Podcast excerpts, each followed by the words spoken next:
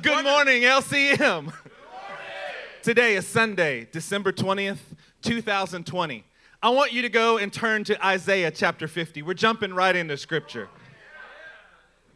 I want to tell you what a privilege it is to have elders like Baj Erigina who opens up our service. Oh, man. You're going to think that I just copied off of Baj. Well, I'm trying as much as I can in my life to copy off of Baj. But with about two minutes before the service, we asked Baj to open us up. He turned to Isaiah chapter 50 and verse 4.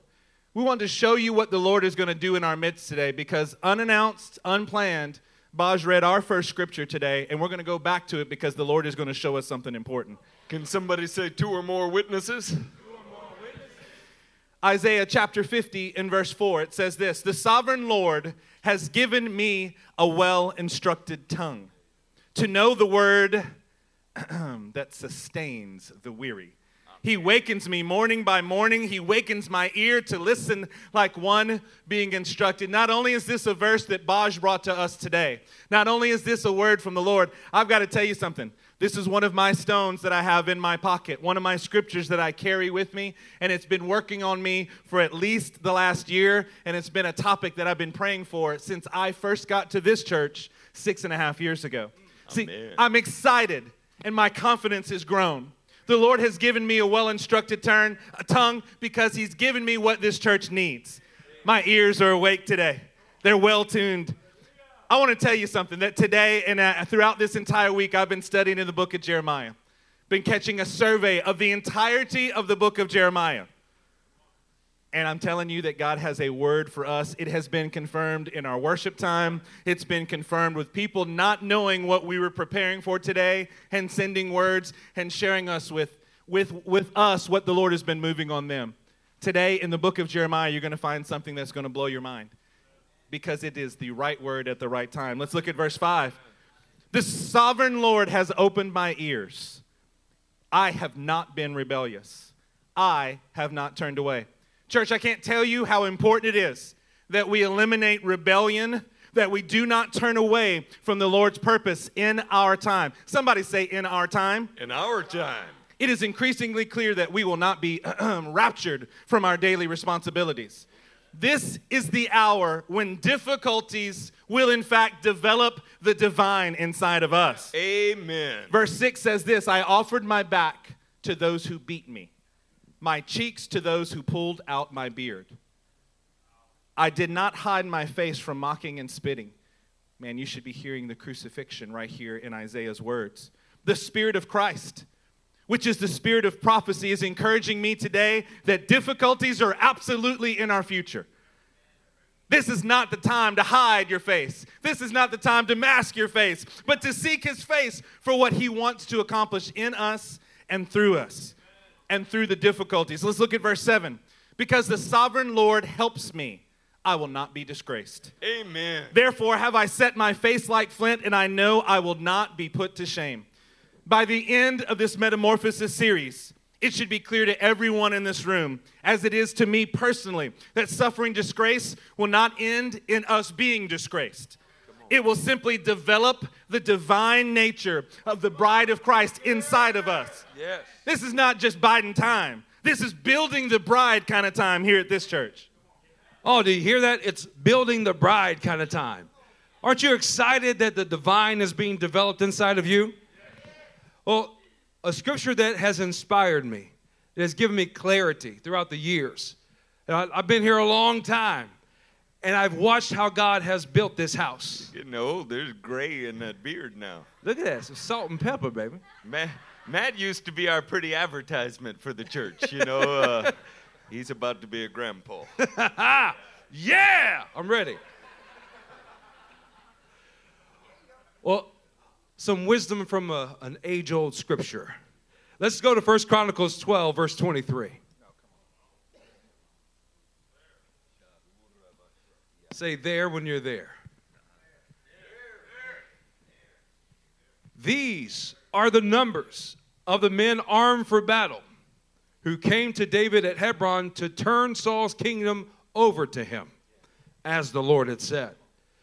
Saints, the Spirit of God is leading us.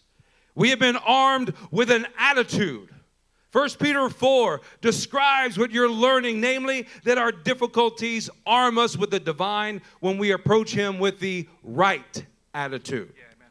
Before we ever win on the battlefield, we must win the battle that must soon take place. Where, saints? In us. Everybody say, in us. In us. In us. We're not being punished. We are being built into the bride.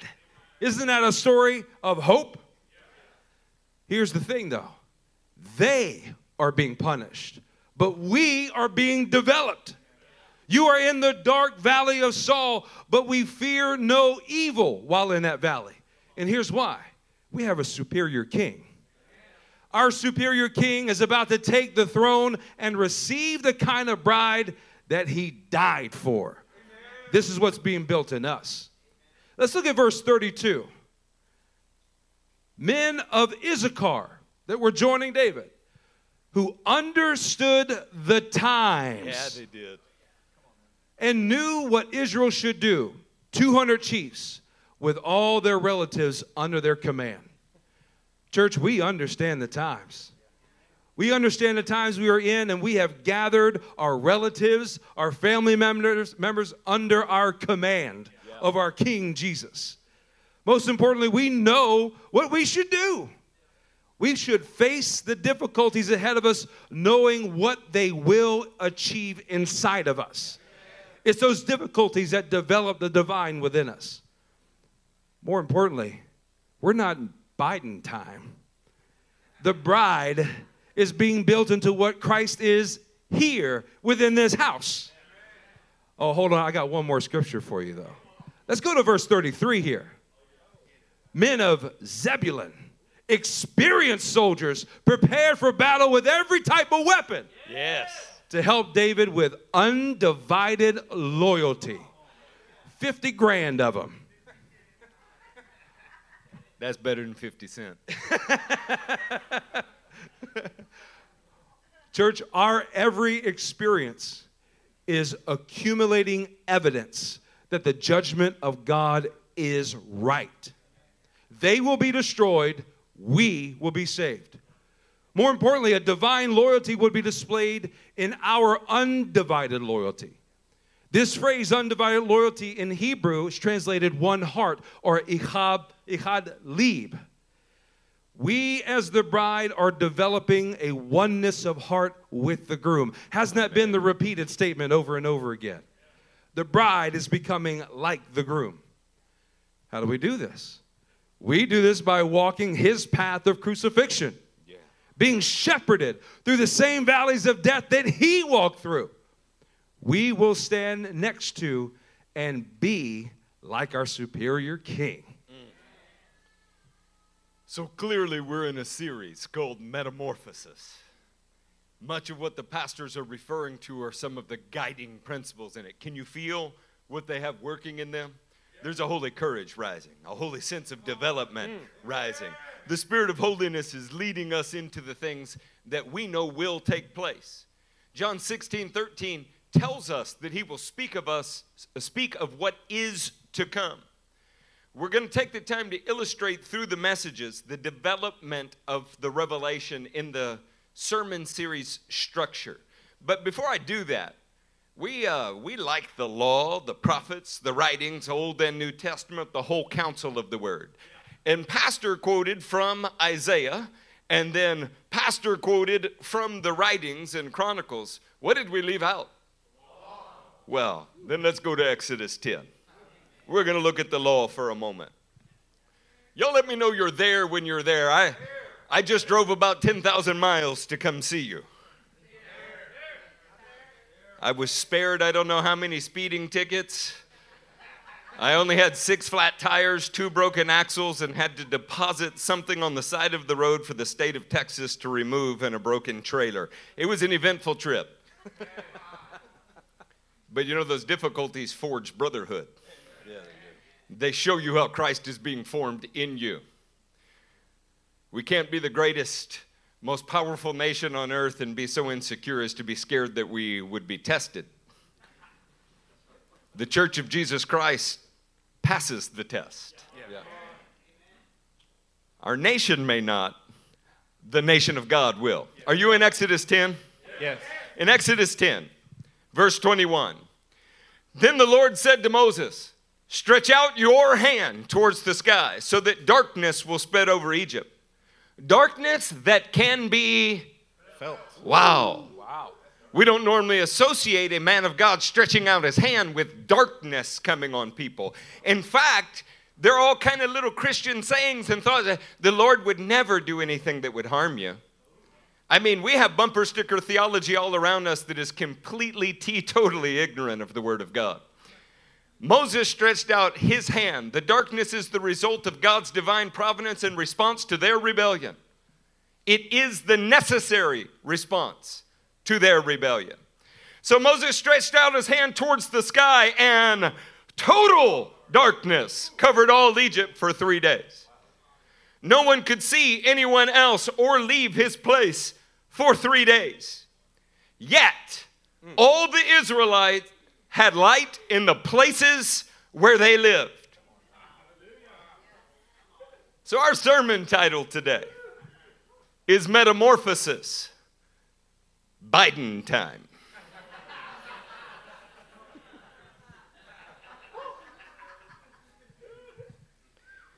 We will not be talking about the elections that Google, YouTube, Twitter, and the mainstream media manipulated. We will be focused on the election of the saints in these difficult times. We won't need to go into the dangers of socialism that have been displayed historically in every place they've been attempted to be implemented. Any history book should show you that, unless it was written in the last few years. No, we will be speaking of our social responsibility to display the character of Christ in impossible situations. Amen. There's no need for us to debate vaccinations this morning. All we need to do is refuse to vacillate on the convictions of Christ that are being formed in us. Amen. As the church begins to be treated like Jesus, the church will become more like Jesus. Amen. It's a beautiful revelation. In Exodus 10, it was a time of God ordained darkness that resulted from the stubbornness and sinfulness of man. Good thing those days have passed, right? This darkness could be felt, and many of us can feel darkness descending now. There was, however, one place on the earth defined by the light. That place is wherever the genuine children of God stood. In all the places they lived, there was light. See, God made a distinction in the midst of darkness between those who stood in his presence and those that didn't. He didn't remove them from the situation, he made them distinct in the situation. God's people have always lived in Goshen. Goshen's just been in many places. Goshen is the place where a distinction can be seen. Yes. Look, we're not just Biden time. This is the bride of Christ being built time. Amen. It's our chance to display something to the world. He's dimmed the lights so that your light might shine. Amen. We're in metamorphosis. I'd like you to consider what these amazing pastors have been teaching you over the last few weeks. Because as I've traveled, I've had the chance to listen and re listen to the messages, and you've been given some truly good things. I want to summarize a few things on a screen for you. Each of us are in a process of metamorphosis. We're getting rid, we're crucifying Joab's self directed nature. We're learning to be shepherded like Abishai. And our hope, the goal of our salvation, is to arrive in a place like Ittai where the king is superior to all. Somebody say amen. Amen. We moved on to learn that we are walking in the path of a suffering king, like Psalm 22 describes.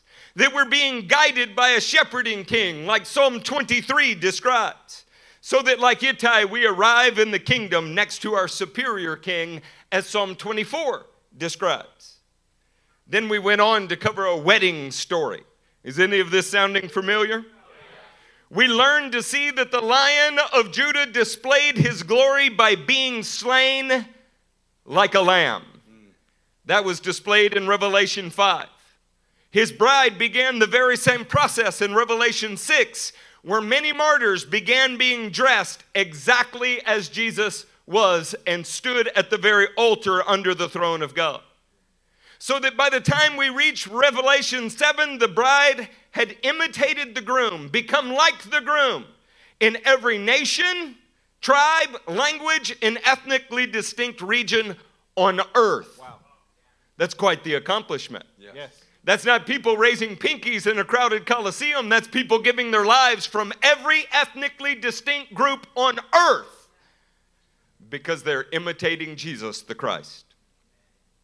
Then the purpose of God was accomplished in Revelation 19 when the bride was built into the same substance as her groom. She was clothed in the deeds of Christ. The wedding of the ages occurs when the church has become like Jesus by walking the same path Jesus did. Yeah.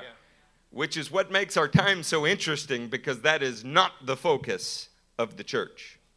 We moved on to learn that you have been armed with evidence. Second Thessalonians 1 5 literally says, All this, these difficulties, are evidence that they will be destroyed, but that you are being saved.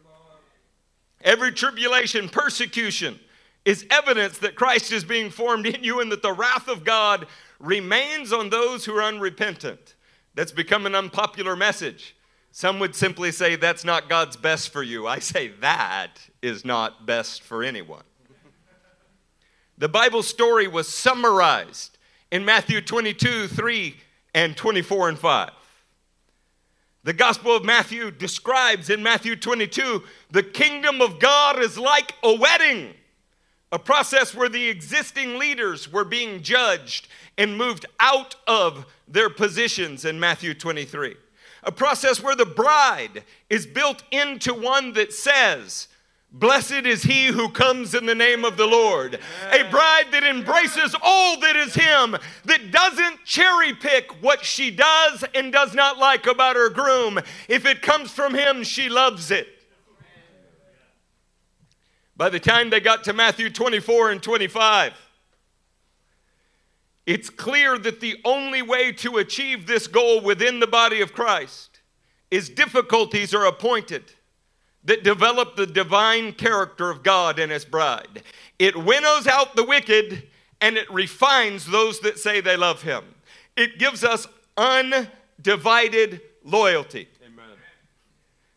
Tribulation is not a tragedy, it is a triumph. Amen. You're being treated like your king. Amen. As we move into our topic today, this last Wednesday, the pastor's focused on a message called Guts. I want to tell you this morning, we will look at the glory that is revealed in us, the unity that we must display, and the testimony that we will maintain. Saints, we are not just Biden time. We recognize that this is build the bride time. So say something with us. Are you ready? Say right word. Right word. Say right time. Right time. Say right result. Right result. Say righteousness. Righteousness. See, church, what we have for you today is a right word at the right time. It is going to produce a right result in you, which is the righteousness of God being made manifest on the inside. Come on, you ready? Let's turn to First Thessalonians chapter 5, and we're going to look at verse 3. Say Biden time when you get there. First Thessalonians 5 and verse 3.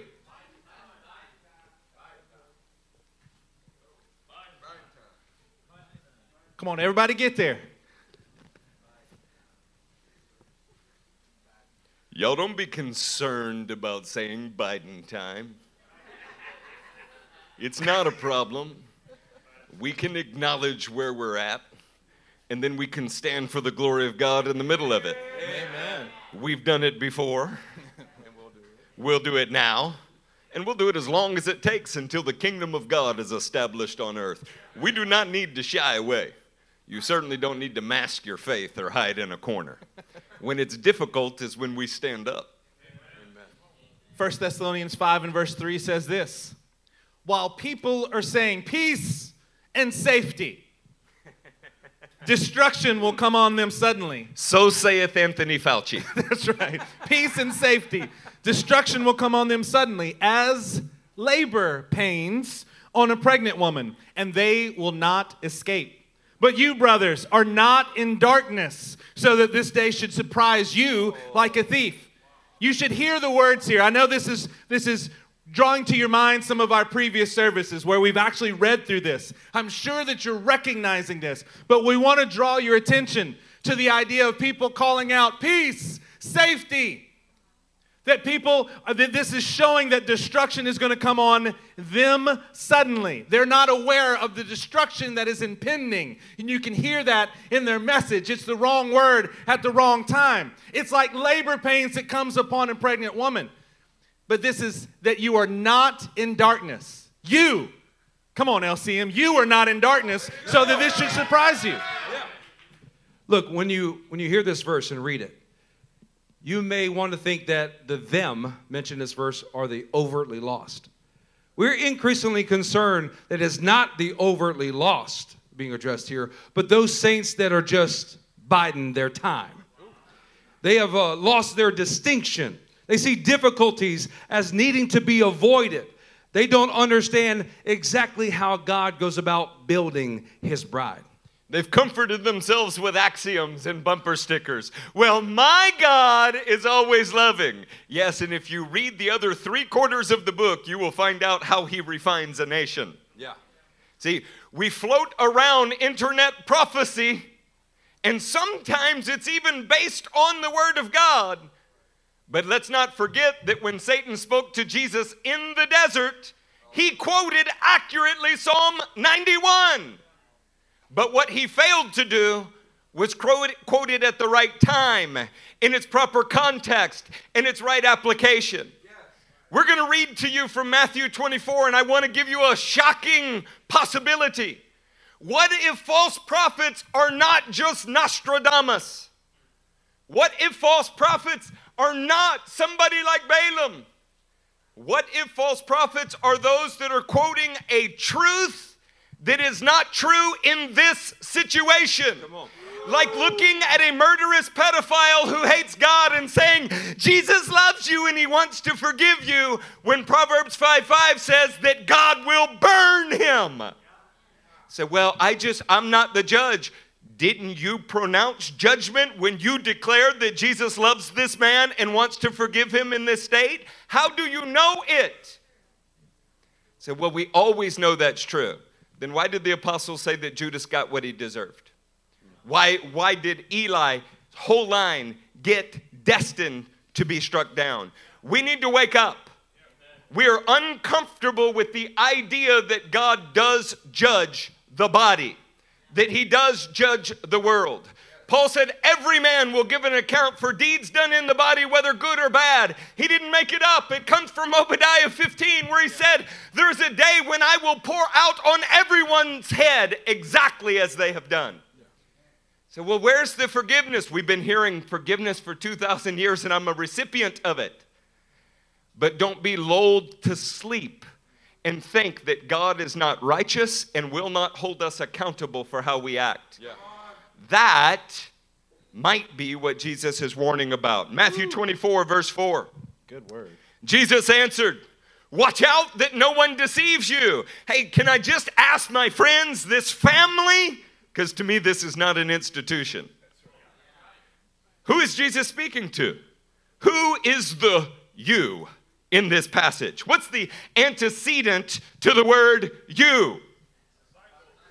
He's talking to his disciples and he is concerned. Watch out that no one deceives you, you disciples. See, if we sit around lamenting and uh, Biden time, we could be deceived and miss the point. Difficulties are here for build the bride time. Amen. That is what is happening worldwide. I want you to pay careful attention as the pastors read forward in this passage to the similarities between what Paul said in 1 Thessalonians 5 and what Jesus is going to say next because it's astounding. Look at verse 5. For many will come in my name, claiming, I am the Messiah, and will deceive many. See, the false prophets that Jesus warned us about did not claim to be outside the believing community, they were the ones leading the believing community. You're going to have to catch on here that our definition of false prophet is going to have to be dialed into our day and time. See, these are men that claim to come in the Hashem, in the character, the authority, the reputation, in the name of the Lord, but they clearly do not understand the times. They want you to listen to them because they claim to have the anointing.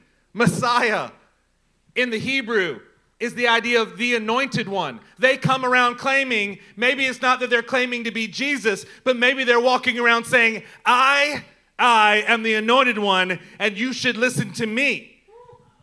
I have heard from God, and the most noble thing that you can do to love your neighbor is shut the doors to the church and hide in your house like a meerkat, like a noble lion. Church, this is the definition of false prophets that we need to come to. Not men saying that they are Jesus Christ, but ones that are saying that they are anointed and you must listen. See, they will be saying peace, safety, instead of judgment, tribulation, difficulties that develop the divine inside of you, that divine bride like character in you. Yeah. They are asleep and they're going to be destroyed. But, church, you will not be surprised by these events, I can assure you. Mm. Let's look at verse 6. You will hear of wars and rumors of wars, but see to it that you are not alarmed. Such things must happen. What? Must everybody say must happen. Must happen. Is there any wiggle room in that? No. It must happen. But the end is still to come. Nation will rise against nation and kingdom against kingdom. But there will be famines and earthquakes in various places. All these are the beginnings of birth pains. All the process of birthing Christ's character in you involves difficulties that must happen to build the bride of Christ, and it's time to build the bride of Christ. See, this is not Biden time. We're just biting our, we're, we're not just biting our lip and enduring this until the end. We are embracing the evidence that we're accumulating, that we belong to the groom and we are becoming like him. You know who understood this? Jeremiah understood this. He understood what must take place in the people and that it would de- develop the character of their God and the groom within them. Let's go to Jeremiah 23 together. We want to give you a chance to get there because this is important that you understand. It's not what you're going to see printed on a track or an advertisement to somebody's mega monstrosity or the latest virtual form of intimacy. I mean, church. Uh, you're not going to see that because it doesn't build giant crowds. What we're teaching you is how to hear the voice of God, know the times so that you, as the bride, can be built up. You know, uh, yeah. Jeremiah 23 17. Thank you. Help me out. They keep saying to those who despise me, by the way, this is the Lord speaking. They keep saying to those who despise me, the Lord says, You will have peace. And to all who follow the stubbornness of their own hearts, they say, No harm will come to you. How sweet, huh? Hmm. Sugary sweet. The thing is, the so called anointed ones, the ones with the loudest and most prominent voices within the believing community, they have a word that seems right, but it's definitely at the wrong time. Think through this. Is it true that you will have peace? Yes. Is it true that you will eventually have no harm come to you? Yes. But these things only take place after the birthing process. See, a right word at the wrong time amounts to a, a, a whole lie. A right word at the right time is life saving revelation. Something can be true in the year 700 and it's still true in the year 1000, but it is now out of time. It is not what God is saying to this generation. We wrote on our money, God bless America, and that's what everybody wants, but it is not how God feels. And if you don't get that straight, then you're going to be confused, particularly by the pansies in the pulpits today. Okay, I love this nation. I love everything about who we are and what we're doing. And I am absolutely certain that the word for our time comes from Jeremiah's ministry. A right word, say right word, Right word, at the right time right time, brings the right result, right result, righteousness. righteousness. See, those things demand that we see the judgment of God approaching and that we build the bride, not just sit back biting our lip trying to make it biting time. Okay? Now is the time of productivity. The church grows under adversity. We are an anvil that hammers cannot wear out as long as you do not let these powder puff pillow pastors trick you into believing that God just wants to stroke your hair and pet you like a dog and sing with Him and skip on the beach and watch rainbows, as popular music is saying and popular pastors are saying. We need to tune our ears to what God is speaking, and He warned us of the path that we would go down, and it is for your glory. As we begin to, con- as we continue on in verse 18, we want you to understand today that we're in the days of Jeremiah. We're in the days where the message of Jeremiah could not be more applicable to anyone, anywhere. Look at verse 18. But which of them has stood in the counsel of the Lord to see or hear his word? Wow. Who has listened and heard his word? See, this is an indictment from the Lord of the religious leaders. He's bringing it to them because it's as clear as it is convicting to them.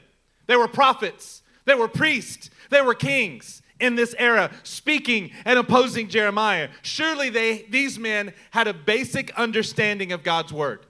Surely they did. But they grabbed a hold of the facets that they liked and they discarded the truths that they disliked. Yeah. Wow, at least that was It's just very quiet in here. It is very quiet. It's very quiet because none of you do that. None of you have favorite parts of verses and parts that you would rather not read, rather not contemplate. See, that's a way to give yourself a false perception. And as you proclaim it, you know, the three or four things that you learned in the first month that you were saved, and those three or four things are all you can talk about. Jesus loves you, Jesus wants to forgive you. Well, that is true. And everybody in the world is comfortable with that message. You know what people are not comfortable with? Judgment is now appointed, and you cannot avoid it. But if you are in love with Him, He will help you stand in it. Yeah. Yeah, nobody will, will run to your megachurch for that. They're not going to come watch your glowing face on a screen and send their dollars magically electronically. That's not going to happen. Of course, there's a fire coming that will burn all that away anyway. yeah, Yeah. for sure. We are telling you the truth because we love you. It's something we've been wrestling with now for months because we can feel it turning up. Yeah. Church, we're sharing this with you because it caused these people here in Jeremiah's day to miss God's purposes entirely. It's causing men and women in our day to miss God's purposes entirely, and we don't want that for you. See, the Word of God does promote forgiveness, as Pastor said, love, it promotes comfort, and it demands the judgment of God that comes upon those who persist in going their own way. Yeah. You should be hearing Deuteronomy 29 echoing through your thoughts. Those who persist in going their own way, the Bible says that God will, in fact, not forgive. But that's not the people here in this room today. Let's look at verse Amen. 19. See, the storm of the Lord will burst out in wrath. God doesn't send storms. According to Jeremiah, he does. He's loving. A whirlwind swirling down on the heads of the wicked. Hmm. The anger of the Lord will not turn back until he fully accomplishes the purpose of his heart. Whose heart? His heart. In days to come, you will understand it clearly. When we're hearing this repetition in the book of Jeremiah of what must happen, that God will not turn back until he fully accomplishes the purposes of his heart. Jeremiah understood that the judgment of God was now, it was unavoidable, and that God would accomplish the purposes that he had in his heart. And reaching to the point of having a people that have been built into what he is. That's what he's after the whole time. See, those that are, were just biding their time while persisting in their old paradigms, could not see this principle clearly because they were part of the actual problem. There's a response from the believing community. We've covered some of these things in the previous services. You ought to recognize this phrase from the book of Revelation Just mm-hmm. and true are your judgments, O God. See, no matter what we as a believer go through, for us it's just refining. It's just it's just discipline. It's just making us more like like the Lord. But who can stand in his judgment that's not a part of him? No, no one. Those who receive the truth, the idea of just and true is everything that you do, Lord, we are revealed as belonging to the groom. Those who refuse this truth are recused from participation in the wedding ceremony. This is build the bride time. This is not just Biden time. Look, look at what Jeremiah goes on to say. I can tell y'all are already sobering your minds in, in this room. This is not a heavy message if you're a heavy, serious Christian. If you came here to hear about golden baby diaper Jesus in his swaddling cloth, well, you've heard that your whole life and it hasn't done much for you. What if we got a little further into the truth? Come on. What if we increased your spiritual caloric intake? Yes. What if we shared with you what the word actually says instead of what everyone would like it to say. Are you ready for verse 21? Oh, yeah. I did not send these prophets, yet they have run with their message. Mm. they don't even have to run with it now. They can hide in their basement and, and, and just send it out to Tweet the world. I did not speak to them. Yeah, I kind of suspected that. Yet they have prophesied. But if they had stood in my counsel, they would have proclaimed my words to my people and would have turned them from their evil ways and their evil deeds. Preaching that is not aimed at turning you from evil ways and evil deeds is false preaching. Say, well, they quoted from the Bible just like you did. Wrong word, wrong time. Satan quoted from the same Bible too. Judge not, lest you be judged. Twist not the scripture, lest you be Satan. Yeah. The tribulations that we are destined for will eliminate our evil deeds and leave us with evidence that we belong to Him. When it is difficult, you know what you do? You turn your face closer to Him. Yeah. You're like, hey, Daddy, Daddy, I love you, and uh, this is, uh, I'm just, gonna, it's getting hard here you become more desperate, more dependent on Him, and you will start to eliminate the sin that so easily entangles you. The worst possible thing for us is comfort and affluence. The best possible thing for us is difficulty that develops the divine in us. Come on now. See, pretend prophets try to assuage the people who are persisting in going their own ways. And the way that they assuage these people is they give them assurances that do not actually come from God. Saints, when I'm hearing my, uh, the pastors up here, I'm hearing a word that's encouraging heavyweight Christians. Those that hear a heavy word and they are rejoicing because they are seeing the total goal of what God is after and what must happen. It's what must happen inside of us and what must be displayed. See, when we follow our suffering King, as mentioned in Psalm 22, through the valley of the shadow of death, Psalm 23, he will become our superior king, as mentioned in Psalm 24. Do you know that everybody's favorite psalm seems to be 23 around the world? Why not Psalm 22? Because Psalm 22 is about the crucifixion, and Psalm 23 is about a good shepherd. We want the shepherd, but we do not want to walk the path that he walked to become the shepherd. If you're going to be like Jesus, you will have to walk like Jesus when you're being treated like Jesus was treated, you are proving that you have become like him. Church, we're going to walk this path of Messiah, being slain like lambs so that we will rise in lion like faith. Men will join us from every nation, tribe, people, and language. And on the day of our union with Messiah, we're going to show that we are going to be exactly like him. Can somebody say amen? Amen. Oh, you know what else, church? We're going to answer the wedding call. We're going to show up adorned in the proper attire, dressed in the divine. and stand at the altar before all humanity, having demonstrated his character that has been developed inside of us. This is true because we will have crucified Joab's aversion to everything difficult. And we will have been shepherded out of Abishai's compromise so that we arrive at Ittai's position, a superior son with our superior king. See, when you realize what these things are achieving in you, you start to get excited when they're happening. Yeah. Yes. These aren't easy words to grapple with. We know that. You're struggling with how you should respond to us. Like, do I cheer to that? Do I say amen? Do I cry? Do I tear my clothes? we had to wrestle with the same issue. On one occasion, Jeremiah did something. And um, we, we want you to get that historically this has been a hard message to deliver. All of us want Isaiah's message. If you repent, then everything will go fine with you. Stand firm and it'll be fine. That was not Jeremiah's message. Jeremiah's message is you've gone far enough down this road that judgments are coming no matter what you do. But if you stand with him, you will walk through the judgments and come out the other side of people. Yes. Okay.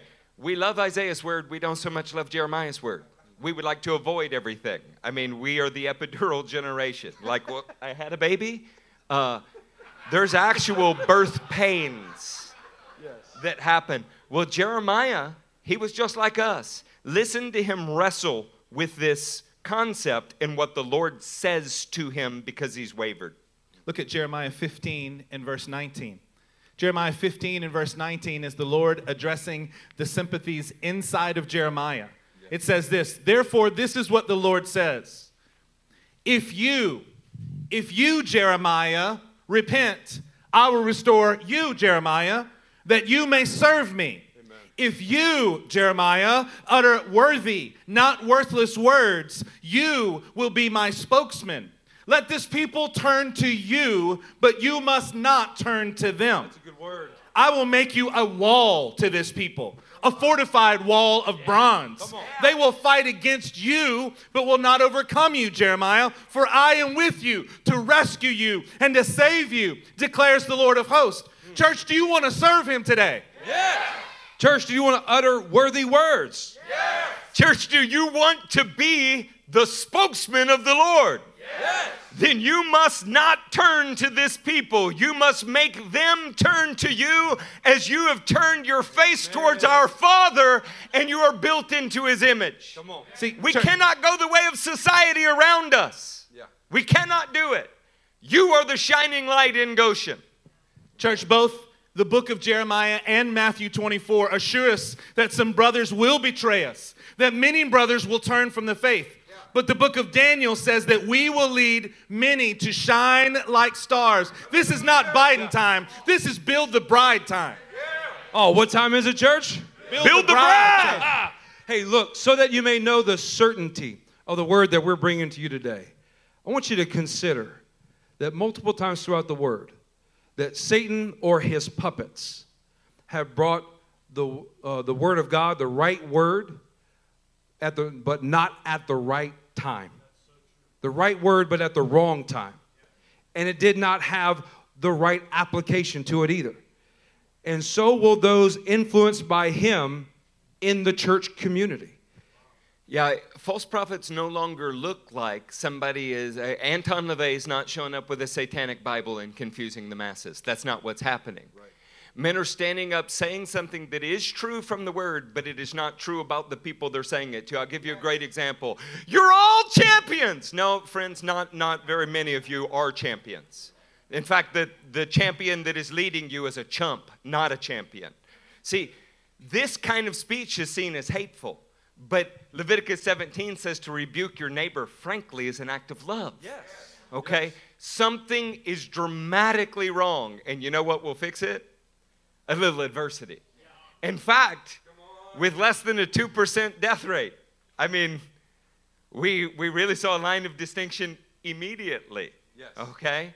Uh, I want you to understand that God has apportioned for us distinction through judgment. And that's not your removal, it is your behavior during what is happening. Okay? Jesus said in John 17, My prayer is not that you take them out of the world, but that you protect them from the evil one. We're going to have to grow up in our theology and put away bumper sticker Christianity. Look, those who stand in the counsel of the Lord will be a fortified wall. We want to pay careful attention to Jeremiah 27. Can y'all turn to Jeremiah 27? Look, we're 44 minutes in, and we're in a generation where you can watch a three and a half hour movie but after 38 minutes of preaching, you're ready to get to a parking lot. That's not who you are, is it? Okay, we'll save that for the candied apple preachers, the powder puff prophets. In here, we're going to build the bride, which means your caloric intake goes, your muscle mass in the kingdom goes. You'll get Holy Ghost steel in your spine. You'll start looking forward to adversity as resistance training, and you'll look at others around you and say, I'm so sorry that's difficult for you. Grow stronger. That's a good word. What you're hearing is the right word for you today. How much would you pay if someone could walk in somewhere and say, I have the right word that will lead you not only today, but in the decade that is yet to come? Yeah. And we're not asking for finances here. We're giving you of the right word of the right time to produce righteousness inside of you today. Jeremiah 27 and verse 6 says this I just got to jump in on the finance thing. Is that all right? What are you used to hearing from the average church about finances? You need to give, you need to give, you need to give. You know how I personally feel about it? Many of you haven't even earned the right to give because you don't stand with us in difficulties. Writing a check would be letting you off the hook easy. I tell you what, come stand with us in difficulty and then we'll share all we have with each other. But don't send me a check and think that you've assuaged your conscience. It doesn't work that way. Okay? I'm not involved in any of the finances and they're thankful for that right now. But the greatest moments in our church history is when I gave people's checks back and said, You, uh, you can't participate in what we're doing. Good word. That's a loving word. That's right. so if that offering box doesn't spit back out your check, be excited. Jeremiah 27 6 says this Now I will give all your countries into the hands of my servant Oh, wow. Nebuchadnezzar, Come on. King of Babylon. I will make even the wild animals subject to him.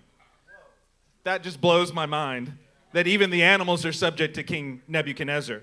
All nations will serve him and his son and his grandson until the time, somebody say the time, The, The time. time. for his land comes. Then many nations and great kings will subjugate him and his descendants. Look, both Jesus and Jeremiah encouraged the people that the coming difficulties were divine in nature, even if they appeared destructive to the land, because that divineness would produce and it would build the bride of Christ into what he is. This idea of my servant Nebuchadnezzar is a beautiful one. He's going to get his own, but God is doing something in those that are his. It's only going to cause them to flourish, it's only going to cause a divine nature to be seen. Oh, look, when we read this verse, I was just blown away by the statement, my servant. This is God's choice, it's God's will, it is something that must happen. And look in verse 9 as it continues. So, do not listen to your prophets, your diviners, your interpreters of dreams, your mediums, and your sorcerers who tell you, you will not serve the king of Babylon.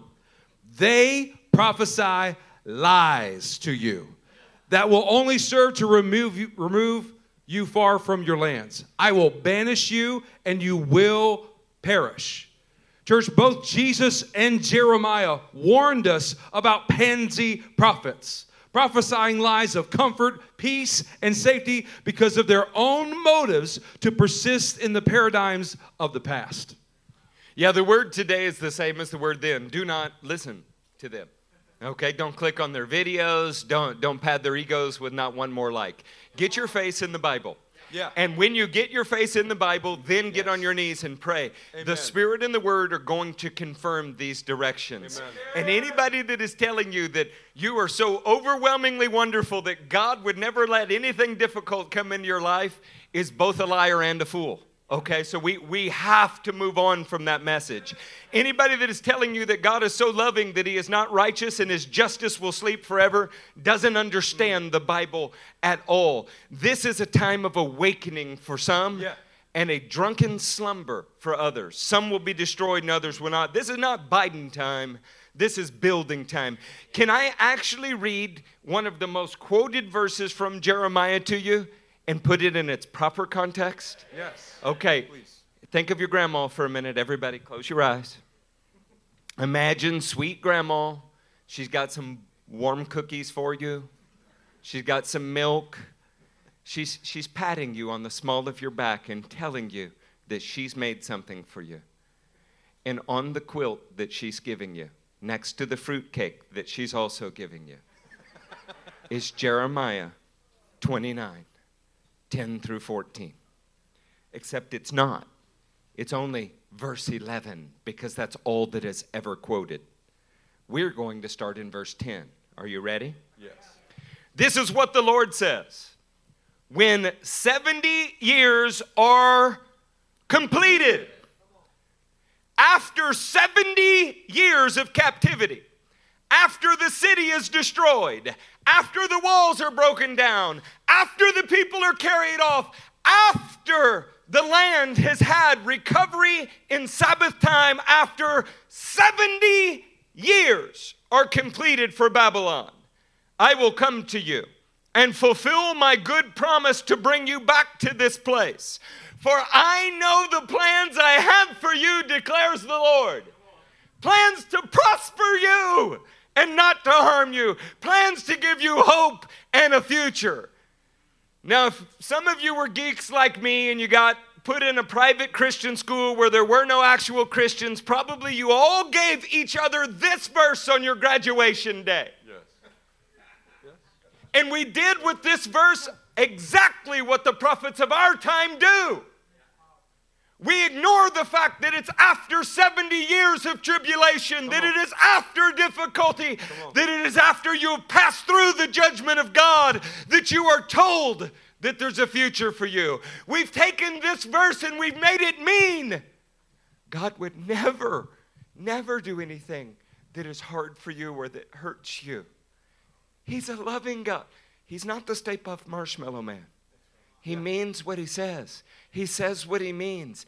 This very verse is more misused Then almost. than almost any other. Yeah. Listen, Jeremiah understood something. The coming judgment is certain, it's unavoidable, it's non negotiable, but it's also finite. Yeah. It will come to an end at some point. Church, and what we want you to get today is this that judgment on the world is only discipline and refining for the actual bride of Christ. This is not something for us to fear. This is not for us something to, to bow our heads and, and submit. We stand up and go, Yes, this is what we are made for. This is making us into the desire of our heart, which is to be like our groom. Look, the book of Daniel, Jeremiah, Matthew, Luke, and the Revelation of John all assure us of the difficulties to come and promise us that at its completion, the bride will have been built into what the groom is. What we've been trying to illustrate to you is that verses like this are not about escapism from difficulties. They're actually about accumulating the evidence that you actually belong to Christ. They're about standing with God in all of His decisions. They're about, in difficult times, having divine things developed in you. They're about when it's not what your will would be, you saying, Nevertheless, your will be done, Lord. yes. Okay, look, we've been wrestling with this word for you, and you might be sitting there contemplating, how should I receive this? Jeremiah actually answers that question, but I want to give you a hint first. It's not Biden time. It's by knowing that it's build the bride time. Oh, Amen. Would you like to see Jeremiah's answer? Yes. Jeremiah 29 4. This is what the Lord Almighty, the God of Israel, says to all those I carried into exile from Jerusalem to Babylon. Do you realize that God called them out of Egypt and carried them on eagle's wings, but He also carried them into the judgment of Babylon? Any theology that doesn't acknowledge both principles is one that is of your own making. Yeah. Okay? It'd be useful, more useful to go get something on tap than that kind of theology. Okay?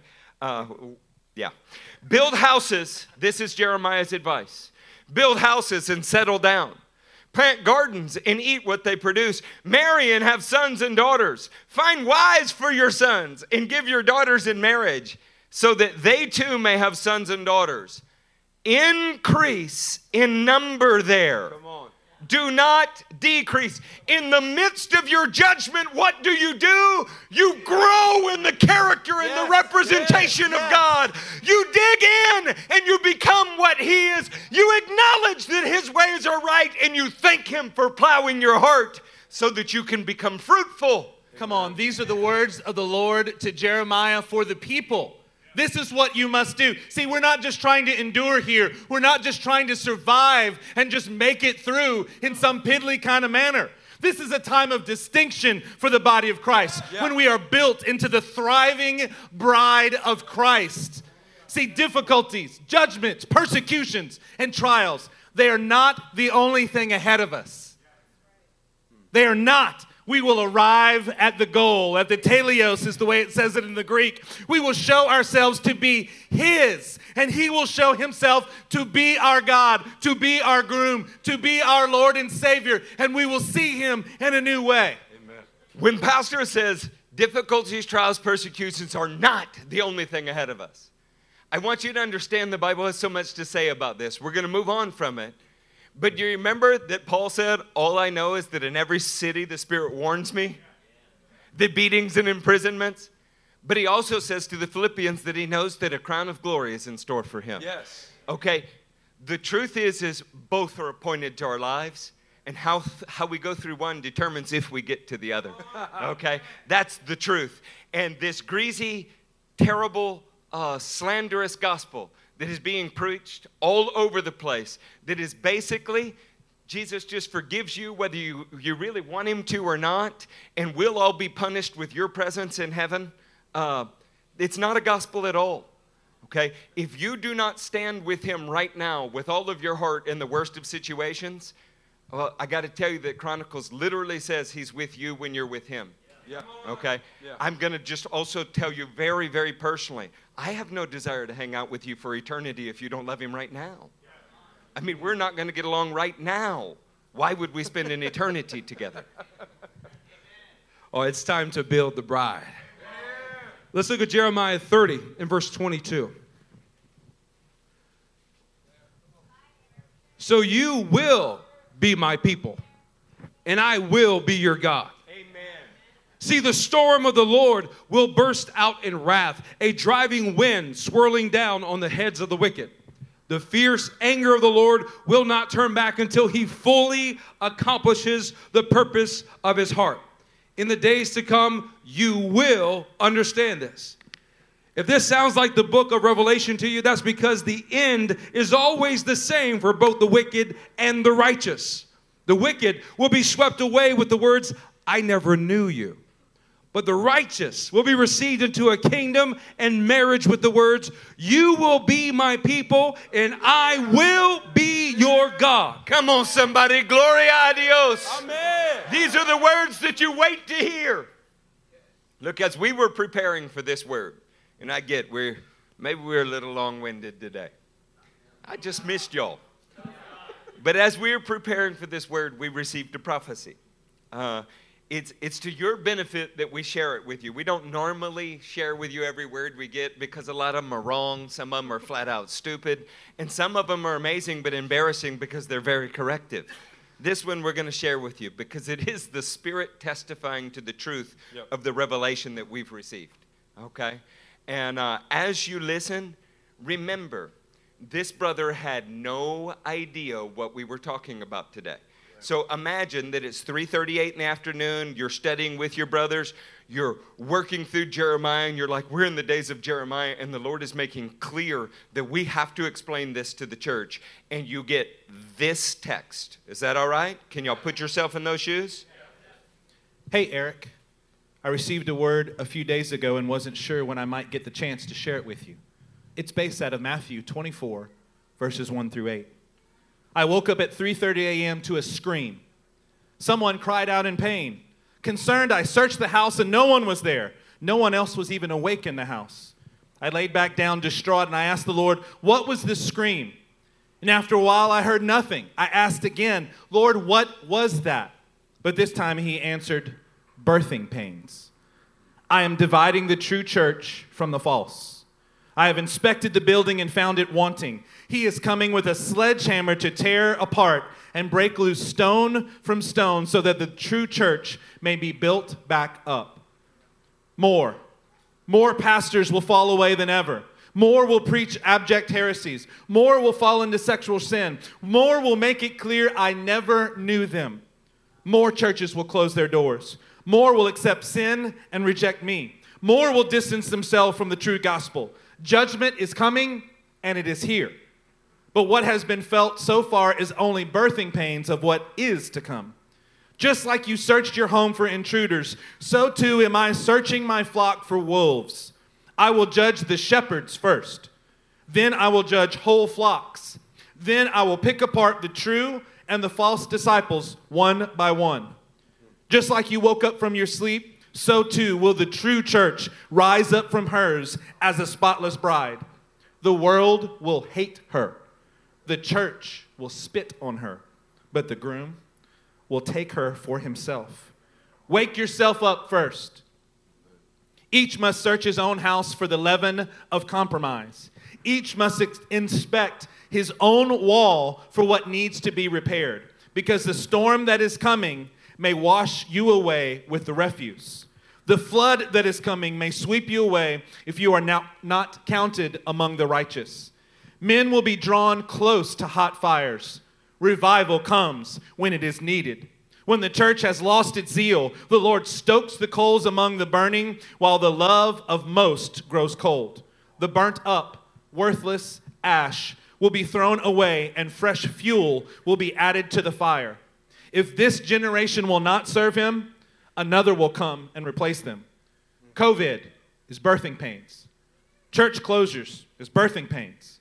Compromised pastorate is birthing pains. The test is coming, but it is not to disqualify. The test is coming to bring glory to my name. Saints, isn't this the right word for the right time? Imagine that you have just outlined Matthew 24. You've just gone through Jeremiah 23. And what you are struggling with is, Lord, is this really what you want to say to the church? And someone who has no idea what you're doing sends you that prophecy. That was at 3:38 in the afternoon. About 4 minutes later, two sons that did know what we were studying but had no idea what we were grappling with sent us another word about the difference between the passage of time, chronos, and a kairos moment, that this is a God ordained moment that must take place. Yeah. We're like, okay, Lord, we get it. We're going for it. We're just going to do this. Yeah. Amen. Saints, we are not biding our time. The word is unequivocally clear. This is building time. That God is giving us the right word for the right time that will produce the right results and bring about righteousness in our lives and in this house. Look, we're not intimidated at all by these times. The truth is is we are spirit enthused by them. We feel the spirit of holiness saying, "Yes, yes, this is the hour for you to shine. Rise up and I will empower you. Go in the strength you have and I will cause you to succeed." We're not intimidated. We've waited for this very moment. Come on now. See, if this were just one prophecy, we, we might have missed it. But it is one of the many, and they are in agreement with the law, the prophets, the writings, and the very words of Jesus Christ himself. Turn back with us to Matthew chapter 24. What the Lord is doing is giving us the right word. He is molding our hearts. He is moving upon those who will listen and stand with Him. He is giving us exactly what we need, not only for today, church, but He's giving us exactly what we need for the times that are coming, for the very places that we must head. He is giving us all that we need. Look at Matthew 24 and verse 8.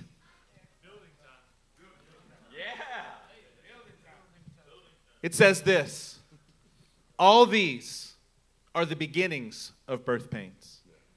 Then you will be handed over to be persecuted and put to death. You will be hated by all nations because of me. If all nations hate you, then friend, you've made an impact on all nations. Come on, amen. Don't look at the glass as half empty. I promise this is half full. Look at verse 10. At that time, Many will turn away from the faith and will betray and hate each other. And many false prophets will appear and deceive many. Because of the increase of wickedness, the love of most will in fact grow cold. But the one who stands firm to the end will yeah. be saved. I love what Pastor Eric just said. I love what he said. When every nation is going to hate you, that may be the case. Every nation may hate you, but your stand in these times will produce those dressed in white from every nation, every tribe, every tongue, every distinct ethnic group, because they loved not their lives so much as to shrink away from death. Come on now. We're building a group of people here in this church who understand that. We're not shrinking back from death. We're longing for it. We're looking forward to the tribulation because we know what it's producing on the inside of us. Church, Look, Revelation 7 promises this outcome for those who understand that it's time to build the bride. It surely isn't Biden time. No, it's not Biden time. Look, there's a truth that we've been reading that many will betray and hate each other. But Daniel promises us that many will lead others to shine like stars in the heaven. This is an even greater truth that's being displayed because it's time to build the bride. It's not Biden time. It's true that the word says that the love of many will grow cold. You can boo. But Second Timothy says many of us are going to fan the flame of our fiery faith in the very same way that this house was built. The heat of our passion will cause others to fall in love with our groom. We will forge faith in others. This is not Biden time. This is build the bride time. Come on. Take a look at Matthew 24 since you're already there. Look at verse 45. Look at verse 45 in the same chapter and understand. Who then is the faithful and wise servant? Huh.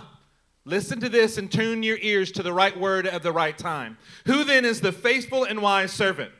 Whom the master has put in charge of the servants in his household to give them their food at the proper time. Somebody say proper time. Proper, proper time. time.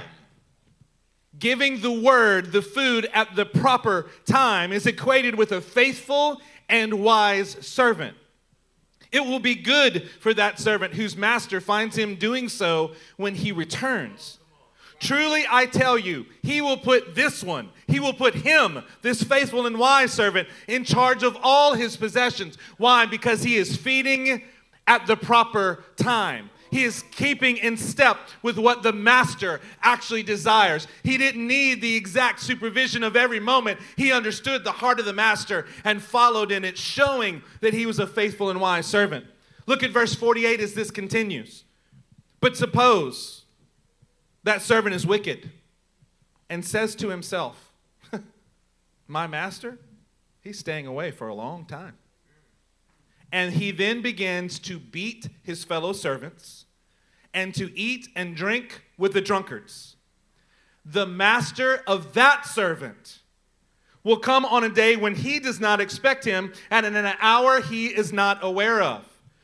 Are you hearing the consistency throughout the Word of God that those who are surprised by His coming, it's because they're in darkness, it's because they are drunkard, it's because they're asleep at the wheel, it's because they've been unfaithful the master of that servant will come on a day when that servant doesn't expect it and in an hour that that servant isn't aware of. He will cut him to pieces and assign him to a place with the hypocrites. Those who are saying one thing, but the truth of their heart is that they are not showing that they are faithful and wise. They are not becoming what the groom is. They have something else going on on the inside of him. And there, in that place of hypocrites, there will be weeping and gnashing of teeth. You know what, church? When we're looking at this, there is that word proper time in verse 45. That faithful and wise servant is the one who gives the right word at the right time, that produces the right result and brings about righteousness. This is what our master, our king, is looking for inside of us. And it's a call for us to build the bride. Are you excited to get a proper word? Yes. At a proper time? It will produce a proper result. It will encourage righteousness in you. Uh, I, I think we probably need to be closing. And um, I don't know how many of you in this room have had children. Raise your hands. I heard Matt joke a few weeks ago that he got a stretch mark from birthing this church. Uh, Many. I, I just I want to build on the birthing pain idea for just a, just a second. And admittedly, this is very personal, but the thing is, is this is very, very scriptural. I remember when my wife was getting Braxton Hicks, and she's like, "Do you think this is it?" I'm like, "No, that's that's not it." She's like, "How do you know?" I didn't know. I was just praying. You know, like that's not it. She's like, "That kind of hurts." Said, "How far apart?" You know, and we we talked about it. She goes, uh, "Are we going to church?" Well, yeah, yeah, we're going to church. I don't know if I can. Of course you can. Should I sing today on, on the worship team? Well, yeah, what else would you do? Okay.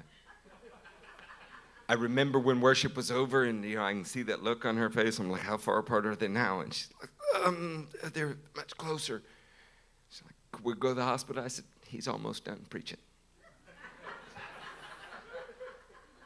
I also remember when it was time, and we got to the hospital, and there was a crowd around us, and it became intensely personal. I had to throw people out of the hospital room, like, get out. And they did.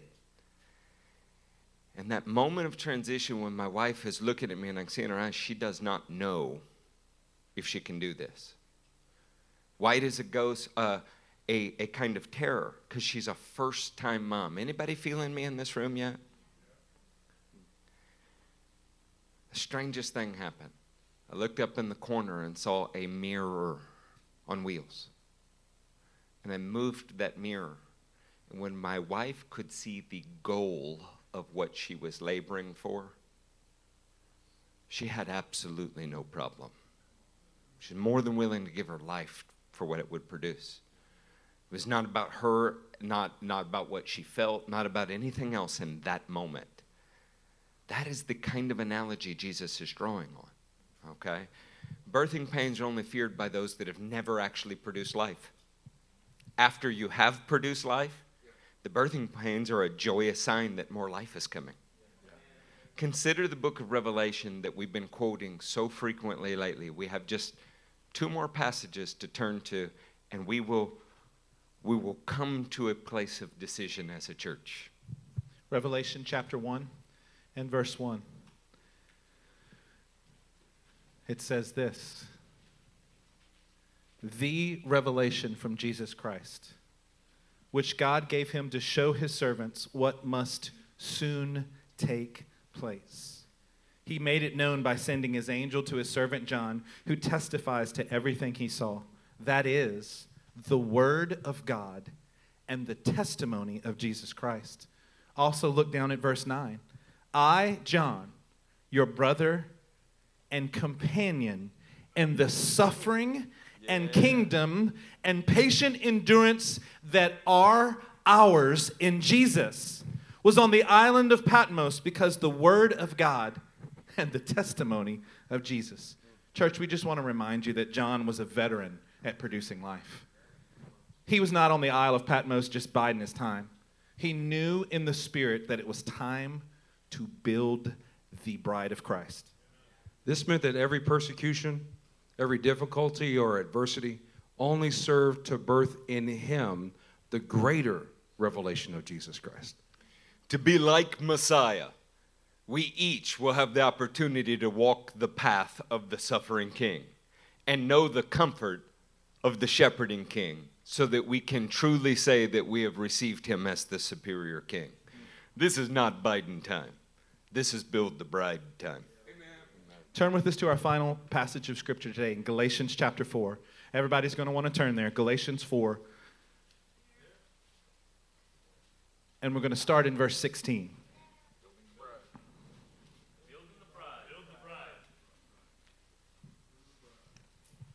It says this Have I now become your enemy by telling you the truth?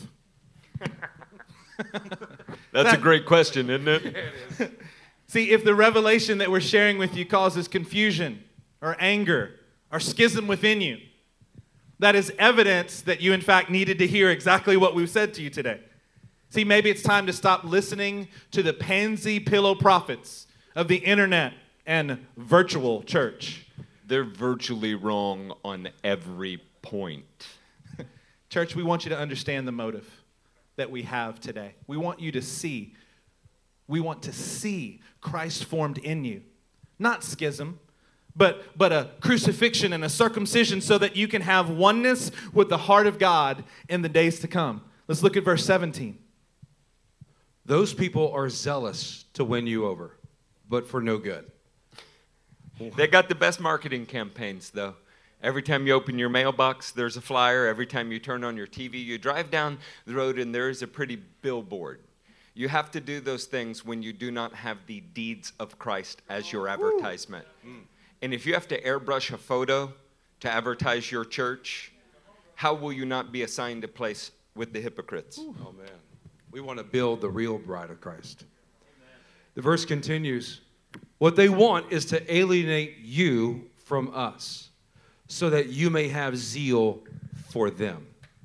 It is fine to be zealous, provided the purpose is good, and to be so always, not just when I'm with you.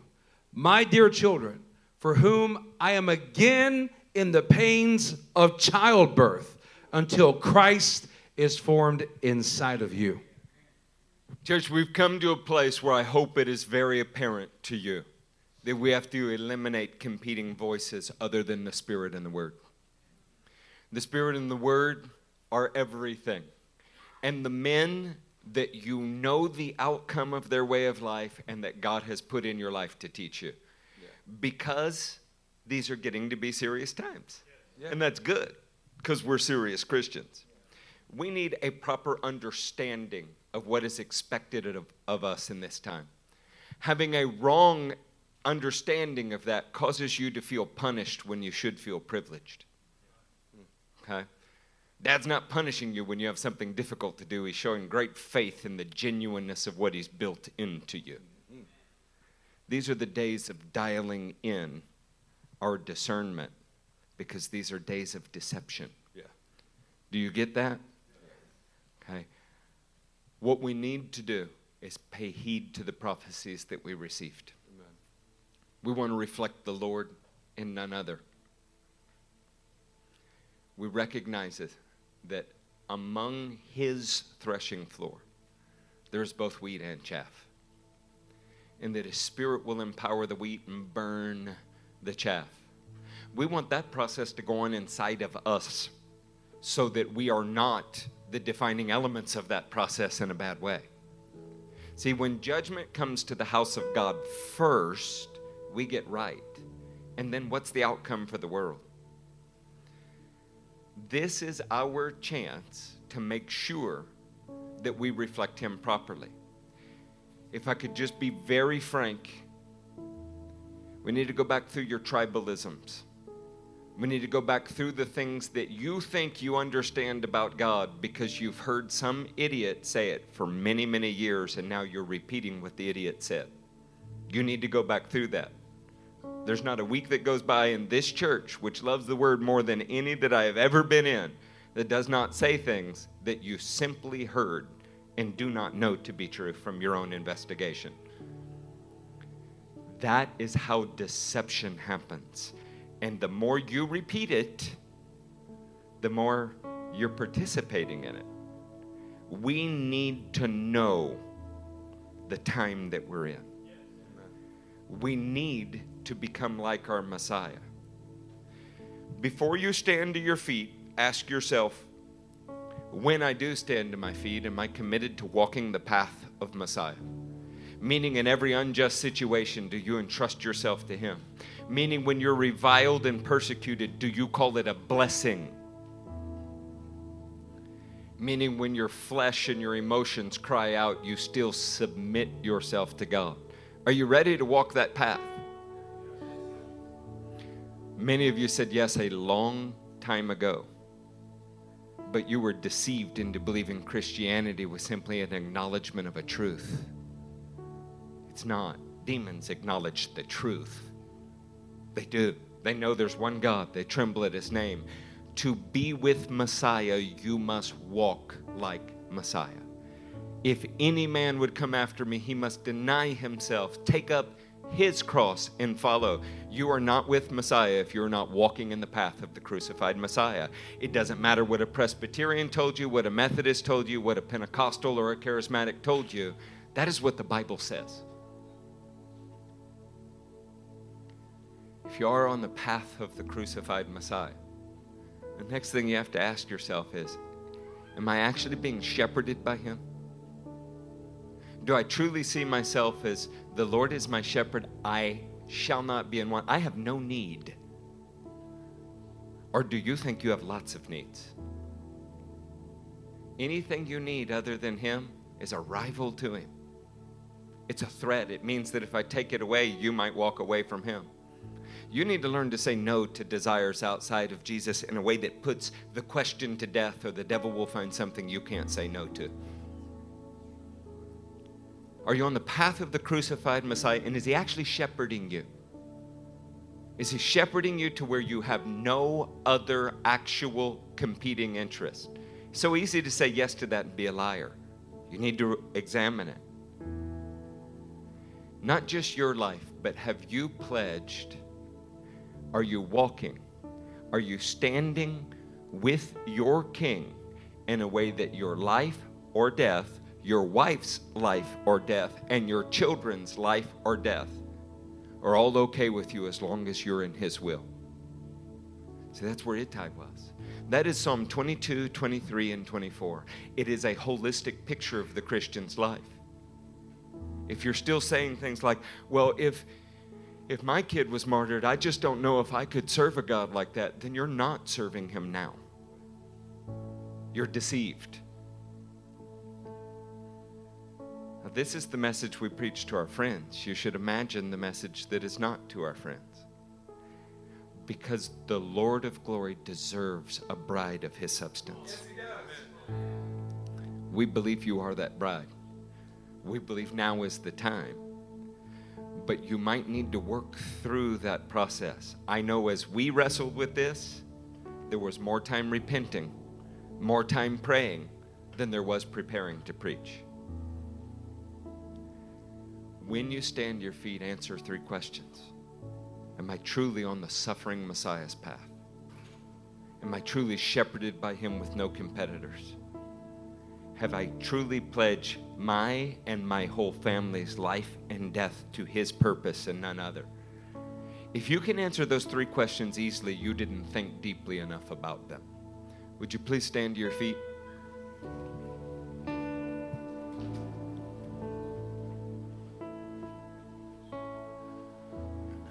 Holy Father, what shall we say? Spare us from this hour? No it's for this very hour that you birthed this church. So instead, we say, Father, glorify your name.